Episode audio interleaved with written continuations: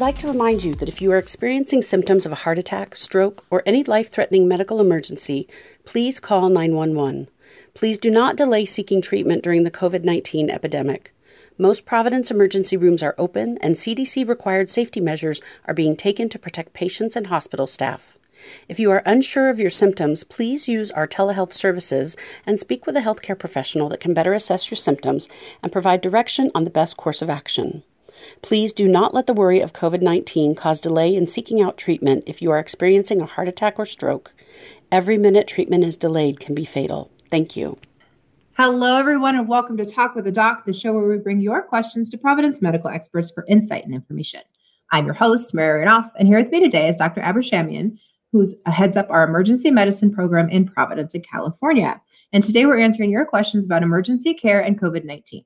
Remember, everyone, all of our questions come from you, our listeners, via social media. We can be found on Twitter at Providence and on Facebook under Providence Health System.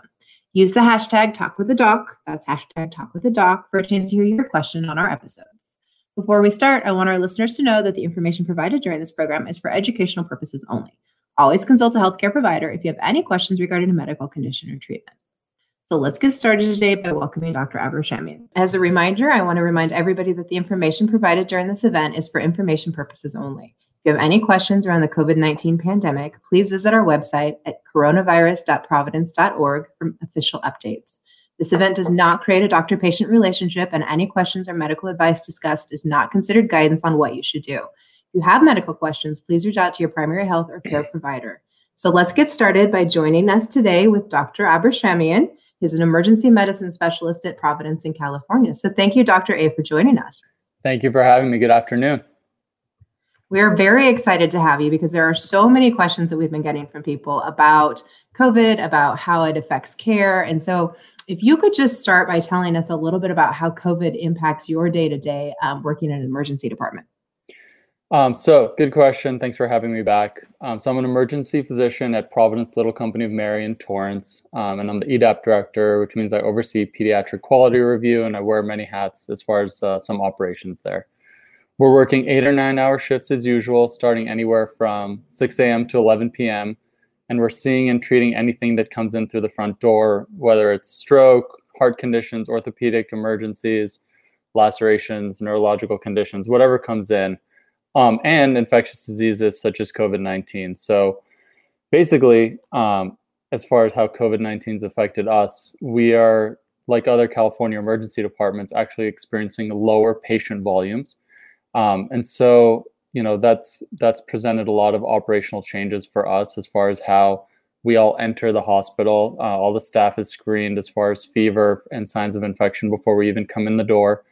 And in addition to the universal precautions and diligent hand washing and all that, um, there's a totally different flow on how to don and doff our uh, PPE or personal protective gear. I'm sure you have lots of questions about that too. Absolutely. Well, you know, it's interesting that you say that you have less people in in the emergency room because I, I, imagine there's a couple of reasons, right? I imagine that people aren't out doing everything they were doing, so they're not experiencing as many injuries or car accidents. Absolutely.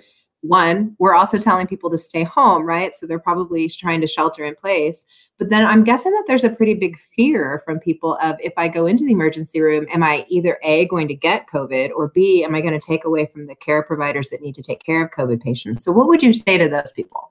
Absolutely. I think people have definitely come from a place, place of compassion about not wanting to infect themselves, but also, you know, wanting to respect healthcare workers and other patients in the emergency department. They've also they've done such a good job that they've almost put their needs on the um, kind of taken a back seat as far as their emergencies and their medical needs out of fear of either getting COVID or any any preoccupation about you know staying at home, which is great.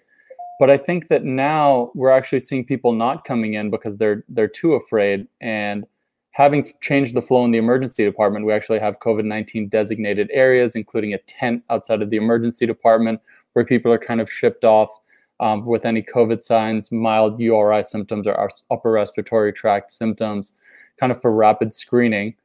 And they're totally separated from you know no, the normal emergencies the the heart attacks the abdominal pain the appendicitis the gallbladders um, and all our pediatric patients who don't have the covid sign. So it's actually a great time to be an emergency department patient our waiting rooms essentially empty because nobody's waiting. They're either going to the tent or they're going to the COVID area or to the non-COVID area.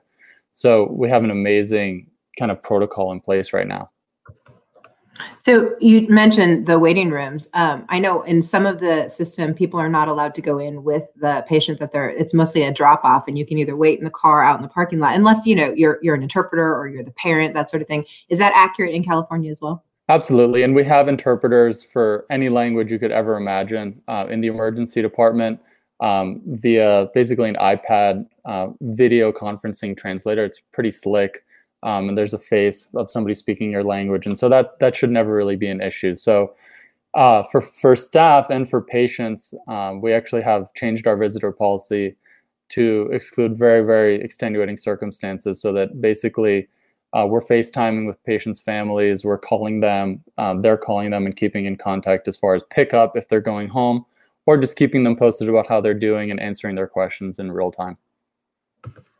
So if I heard you right, I come to the emergency room, I go through a testing, a triage, right? You take my temperature, you assess my symptoms. Correct. If you think I might be COVID, I go one direction. If I'm not COVID, I go another. Absolutely. So if you're sick COVID or potential for being admitted, or you need lab work and X-rays and and some some form of testing, um, we have a separated designated COVID area um, that's completely separate from the rest of the emergency department, and you're ushered over there and everyone's wearing PPE. You're given a mask. Um, it's very organized and safe for patients and staff. And all of your testing takes place in your room uh, with everyone doffing and donning or basically putting on and taking off their sterile equipment very carefully and doing all the proper tests. If you might have COVID symptoms, but you're probably going to go home afterwards or, or you don't need complex testing, we have a tent uh, where we have staff also gowned up and ready to safely treat you um, and get the testing that you need. But with the anticipation, you'll probably go home within an hour or less. Okay. So you said it's a safe environment. And I think that's the biggest question people have is how can you ensure me to me that it is safe? So what do you say to the people who are still not quite sure? Absolutely. So um, that's one concern that a lot of my friends and neighbors had that, you know, their kid might have a broken arm or do I really need to go to the emergency department? Am I going to have COVID? So basically, every room and every area is being consistently and constantly cleaned by the EVS staff um, with all the proper, completely up to date uh, sterile technique. Anything that's touched, come into contact with, it's given time to be thoroughly sterilized, um, dried before any patient sets foot back in that room. All the paths, egress, restrooms, everything is completely spotless especially with you know decreased foot traffic from um, vi- visitors and family members, um, the hospital's less you know there's less hustle and bustle, so it's actually easier to clean and it's uh, you know sparkling at every any given time. So it's actually pretty con- um, confidence inspiring for us and for patients as well. I know I was talking to the emergency room director uh, in one of our Washington facilities yesterday, and he said, I actually think it's safer to come in now than it was before because there are less patients. We have taken all these precautions. Uh, you know, I, I hesitated to say that, but I, I honestly do feel like there's just that extra level of protection right now. And I think that given the positive response, I think that we can probably continue with this level of cleanliness and level of attention. It's actually really nice um, and reassuring. So, on one hand, there's as a care provider, as a doc with the nurses and unit secretaries and techs and radiology teams and transport, there's in the back of our minds, we're always thinking about COVID and it's kind of the topic du jour and has been for the last few months. But there's that dichotomy between that being in the back of our minds, but also just how clean and efficient everything is in the emergency department right now. Um, so it's an interesting dynamic for sure but we do feel safe and i think patients should feel safe as well especially over the last few weeks um, since we've kind of peaked in the emergency department or are peaking right now with the covid cases well, speaking of interesting dynamics and a little bit of the peaking, we have been telling people to stay home for a very long time. Sure. Um, but it sounds like a lot of our healthcare system and other systems are now starting to say, yes, we want you to stay home, but we also do want you to come in because those people who are afraid to come in or have been nervous about it, we're seeing an increase in strokes, heart attacks, that sort of thing. What what would you say to those people about the fact that if they get in early enough that it may impact their success rates? One thing that we've been talking with our neurology colleagues, our stroke colleagues, as well as our cardiology colleagues is about, about is where have all the heart attacks, the MIs gone, where have all the strokes gone? Um, the volume's definitely down. And with our robust EMS or emergency medical systems and 911 in this country, um, it's hard to imagine people staying at home when they're having heart attack symptoms or stroke like symptoms. But it seems that people are staying home and waiting and so what we're seeing is we're seeing strokes outside of what we call the TPA window or the thrombolytic or clot buster window um, that could have been managed differently and maybe had better outcomes waiting several hours or even days sometimes and they've fully had their stroke or they've you know been having heart attack symptoms so long that they're outside of different treatment windows as well. So we're encouraging people to come in um, right away for treatment and evaluation um, and erring on the side of caution, especially since it is so safe in the emergency department right now. If people are still nervous or concerned, or maybe they don't even necessarily have a way to get there, is it safe to say that if you think it's life threatening, you call 911? If otherwise you're not sure, maybe you do a virtual visit for an assessment? I think for sure. So anytime you think you might have an emergency department and you need or an emergency, you need to go to the emergency department for an in-person evaluation. Um, and that goes for anyone, you know, adult, child, what whatnot. But if you feel like you might be in that gray area where it's something that might be able to be handled by an urgent care or primary care physician, you go on virtual care, you do a telehealth visit. Coronavirus.providence.org is where we've been sending our patients. They've been really happy. Granted, a lot of them do end up needing an in person evaluation, but if you can keep some people out or schedule them for an outpatient visit or testing, that's great. Um, but we're here and we have such a robust 911 system and EMS locally that we're really blessed to get people in right away. So we've heard a lot about um, you know surgeries and having to postpone surgeries. Are you guys able to do critical surgeries during in an emergency room? Like, can you take them in, assess them, and send them in? That's a really good question. Um, I almost take for granted that people know that, but yes, absolutely. For emergency surgeries, um, we are the doors are wide open. We're being really smart about keeping the staff and patients safe, but we're we're full blast. We're you know all green lights as far as emergency surgery surgeries. Our specialty colleagues in surgery and all the subspecialties have been fantastic, and um, we're taking measures to make sure them and their staff are safe as well. So yes, let's talk a little yeah, yeah. Well, let's talk a little bit about the safety side of things. You've mentioned the PPE, the donning and doffing several times. Do you you feel confident that you guys are in a safe environment? You have the equipment that you need.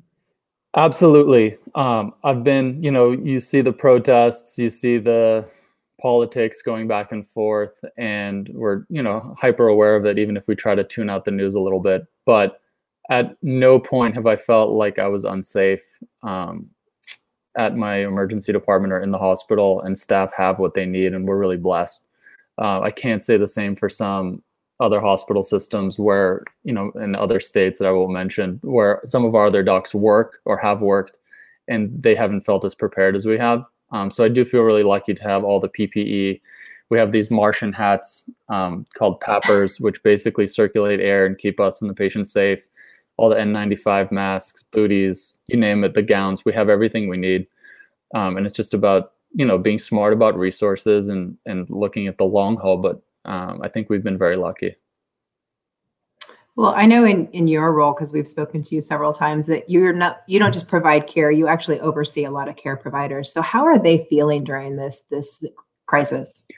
Um, we we have a special group in our emergency department as far as the team, the nurse practitioners and docs. I think we've we've been mindful of the fact that we need to check in with one another um, on shift, outside of our shifts, and make sure everyone's doing okay. Make sure they have provisions for their family.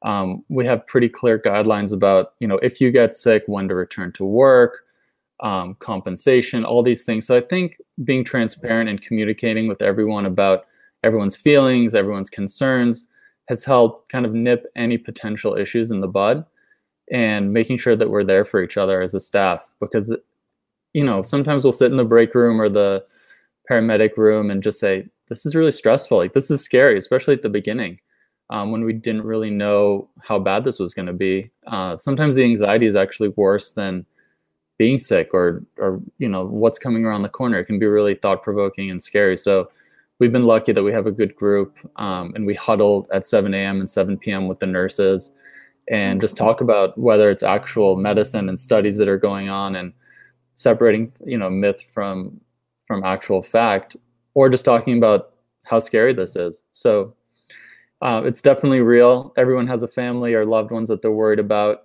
and um, i think we just have to unite during these times and fortunately so far we've been better for it Oh, that's good to hear. That's really good to hear. for sure Well, we're getting some questions. Um, so I'm going to read this one. Have we expanded testing capacity for patients and caregivers?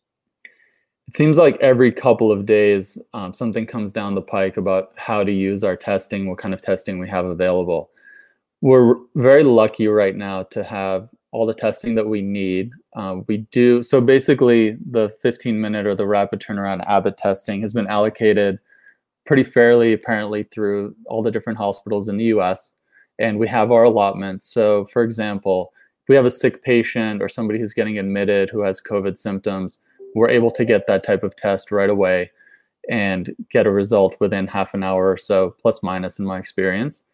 Um, but those are a limited number, and we're careful about our resource stewardship there.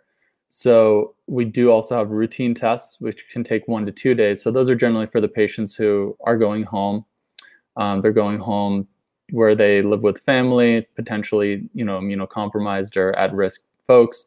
So we say, you know, self isolate, and one of the docs will call you back as soon as we get a result, positive or negative. So I'm going to look today and look at results and call some patients back and kind of keep in touch. That's a nice way to keep in touch with them as well. But we do have all the testing we need, and it's kind of like a yellow light, red light, green light as far as how fast people need to be tested. So we're we have protocols in place for that. Well, I imagine this question is going to be a little tough to answer because it says, what's the percentage of COVID versus non COVID patients that you're seeing in the ER? But I imagine some of it you won't know till you get the tests back, right? Sure. So what we're seeing is about 30% COVID patients or COVID rule outs coming into the emergency department. So that percent or so are getting tested when they come through, which is high. Um, but that's what we're seeing right now. And those are patients who are coming in with the fever, the loss of taste or smell, um, the muscle aches or myalgias, but also some atypical symptoms like GI symptoms, nausea, vomiting. So we're very mindful of who's coming in and and not you know honing in too much and focusing on COVID because we're still seeing some influenza patients and asthma exacerbations, but at the same time, you know, we're hyper aware of how COVID can present. Hopefully that answers your question. It does. No, it really does. Okay. Talk to me a little bit about the patient uh, ratio, I guess, because when I was talking with the team yesterday, the emergency department down in Washington, they were telling me that the majority of cases they were getting in now were actually not that elderly, super sick, that they were seeing a lot of younger cases. But I think if you listen to the media, it sounds like almost every case so far has been the elderly. What would you say about what you're seeing? Um, yeah, good point. It's interesting the sub demographics in each different geo- geographic area. What we're seeing mostly as far as the sicker COVID patients, um, I'm seeing late 50s and above, but we we're seeing patients in their 20s, 30s, and those are patients unless they have comorbidities, whether it's immunocompromised, diabetes, high blood pressure, obesity. Um, most of these younger patients do go home and they do do well. Um, you know what i'm seeing is about 1% mortality. So 99% of these people tend to do well and go home. Um, but That's as you do get older and, and compromised your risk does go up.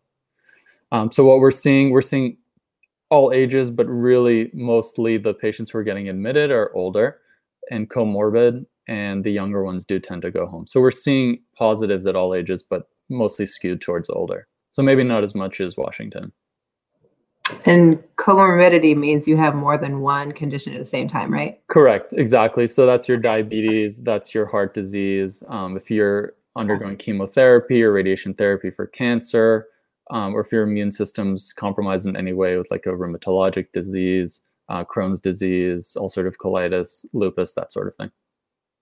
Okay. Well, I don't want to put you on the spot, but since you mentioned, I'm reading the question, since you mentioned that you were starting to see it taper off, we're being asked if you think that's because people were sheltering in place or if you think that we're actually at the end of it. And I think that's two questions. So see where you go with that. Sure, absolutely. Um, you know, I try to toe that line of knowing that I'm an emergency to, an, an emergency physician, not an epidemiologist. But I think people have done a good job of shelter in place. I think that we're plateauing right now. We do have more access to more testing, so I wouldn't be surprised if we see the same or maybe even a bump in positives um, that turn up because we do have that capacity for testing. But because of the sheltering in place, it's allowed the hospital to have capacity. So if you come in and you need to be admitted, the turnaround time from when you come into the hospital, get your test, and go upstairs is remarkably fast, maybe even the fastest we've ever seen. And that's because not everyone's getting sick at once, and that's the whole flattening of the curve. So if people continue to do that, they'll continue to be hospital capacity. But at the same time, we have so much capacity that we want people to come when they have emergencies and not wait and not think not have things get worse. At the same time, at some point, businesses will start to open. We're watching Georgia and other states to see almost as test cases of how they do um, as far as opening earlier to see how those states do and, and how that's going to affect ED volumes and hospital volumes as well. Really, only time will tell, but I, I wouldn't be surprised if this kind of continues to linger um, for a while as far as the COVID cases. Well, we're we're seeing a lot of people. You see it in the news. People are protesting. People are asking us questions. You're saying some states are going earlier. What do you think though when people say it's okay? It's time. I'm going back out there. I'm going to do whatever I want to do. What would you say to them?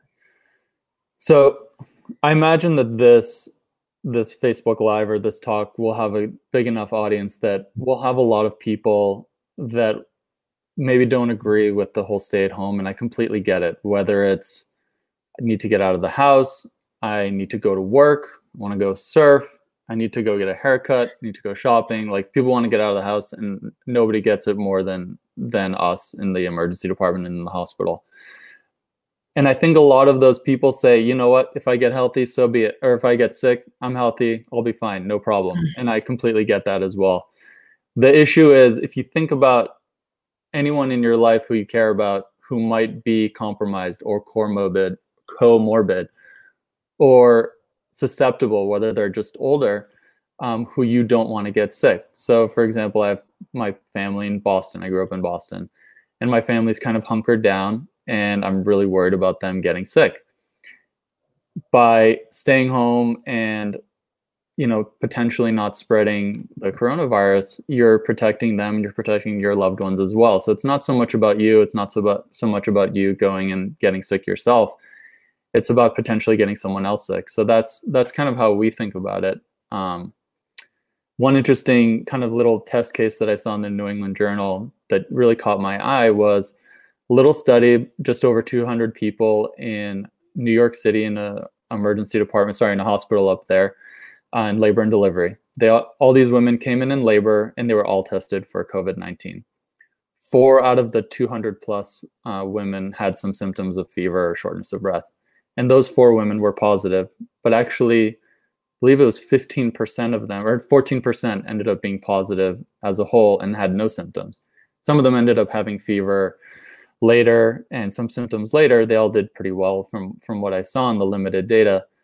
But if you can extrapolate that i've heard numbers as much as 30% but 15 let's say 15% of people in the united states are just carrying it asymptomatically, healthy people, healthy enough to have a kid, healthy enough to just be out and about, you're talking about 50 million people in the United States who could just be at any given point walking around asymptomatic. So that's that's the big concern. It's not you going to the store, it's not you going to work, it's just the population as a whole.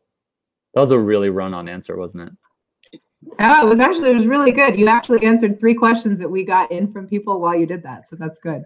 Um, we did get a question that says, if my spouse is sick, gets COVID, how can I stay not unsick? So good luck. yeah, so it's hard. It's really hard. Um, we had one healthcare worker who was sick, who who's actually who I know, um, who had COVID nineteen uh, confirmed, and basically stayed in their room and had meals put basically at the door, six feet away, no sharing restrooms, no sleeping together, staying away from all family members until they had two negative tests. Um, a lot of local businesses and hotels have been gracious enough to donate or offer reduced price or free hotel rooms or extended stay motels so that you can recover. But basically, it's as much isolation as possible. It's hand washing and it's really being diligent about being as far away from each other as possible, as you know, logis- lo- logistics allow. Well, we got a question that says, should I call ahead if I think I have COVID before I come into the emergency room? You don't need to do that. Um, we, you know, we'll do our screening and our intake when you come in, so you don't necessarily have to let us know. Although that's very kind, uh, we appreciate it. But basically, until you know you're taken to the tent or to the COVID area or to the resuscitation area or whatnot, um, you're COVID until proven otherwise in some sense, as far as how you know we interact and our masking and all that. So you don't need to do that. So this may be more of a general question, but it's how would I know when I should come to the hospital versus when I should go to an urgent care or when I should call 911? That's the, That's a whole nother episode, right? that is that is a little bit of our last episode and, and especially salient right now. If you think you have an emergent medical condition, you got to call 911 if you feel like it's something that can be handled at an urgent care, you know, bump or scrape or some kind of routine testing, um, because even after this, you know, talk, you're still nervous about going to the emergency department. Um, you can go to an urgent care or call your PMD, but or you can do the coronavirus.providence.org. But we we take all comers, and we're starting to see your bread and butter emergencies trickle back to the emergency department, which is reassuring. Um, but we we take all comers and you just have to use your judgment and it, you know personally i like to err on the side of judgment and caution and so yeah no one will ever turn you away from the emergency department okay we're getting questions can i come to the emergency room to get a test if i can't get one somewhere else? Do i get charged for a test if i go to the er if i'm coming in for something that's not related to covid? How does that work? That's a really good question. Um, to be completely honest, the as far as the billing goes for the COVID testing, I think it's still so early that I'm not seeing how the billing goes as far as insurance covering it. So I can't speak to that. Um, if we circle back, I can maybe get an answer for your listeners or for our listeners. But right now, I don't know that answer as far as the charge. Uh, but I do know that um, in, insurance should cover, you know, any emergency department, whether you have insurance or lim- an HMO or whatever kind of insurance, uh, we will see you and take care of you. Did that kind of answer your question? It did. What about coming to the ER just to get a test? Just to get a test. So basically, it depends on um, your vital signs, your symptoms, your your risk for developing illness from it. But chances are, if you have any type of symptoms or you need to go back to work, uh, we will test you. It might be the one to two day routine test, but we have enough tests. We absolutely have plenty of the routine tests. So if you're willing to wait a day or two, which most people have been, um, we'll call you and get you those results. And then you just basically go home and isolate until you have them and act as if you have it if you're concerned about it. But we are seeing those and we're very happy to see them as well. Wonderful. Well, I know we're almost out of time, and I was told I need to ask you your one last question. And my question to you sure. is what do you want people to know? What's the takeaway from today? Is there anything that you, you want to share? Sure. So basically, just to circle back with the, you know, what if I'm feeling like I should be able to go out and I'm tired of being cooped in? I, we hear you, we get it, we have empathy, um, but just think about your loved ones that might not be able to fight this off as well as you. Um, and just try to listen to your local authorities and just know that the hospitals are there and open and the whole stay at home um, doesn't apply if you're sick. So we're here for you. And a big thanks to all the people that are staying at home, that are being diligent. I know it's not easy. And to all the local businesses and restaurants that have been so good to the hospital, sending food, sending cards. just absolutely makes our day. And we're so thankful for the outpouring of love. Uh, EMS, our local paramedics and firefighters and police departments have been so gracious. Um, the EVS at the hospital, the registration, all the all the unsung heroes are really doing an amazing job of rallying for for all the people listening. So I'm really proud of how everyone's come together and you know we're here anytime so stay home and stay safe and if you have an emergency situation come in because we're open we're safe we're here yes absolutely amazing much, much more well, eloquently put oh no well i've had a little practice on this one Thank you, Dr. A, for joining us today and everyone for listening and sending in questions. To learn more about our programs and to learn more about the coronavirus, please visit coronavirus.providence.org. Uh, and make sure to follow us on social media at Providence Health System on Facebook and Instagram and under Providence on Twitter. So thanks everyone for joining us.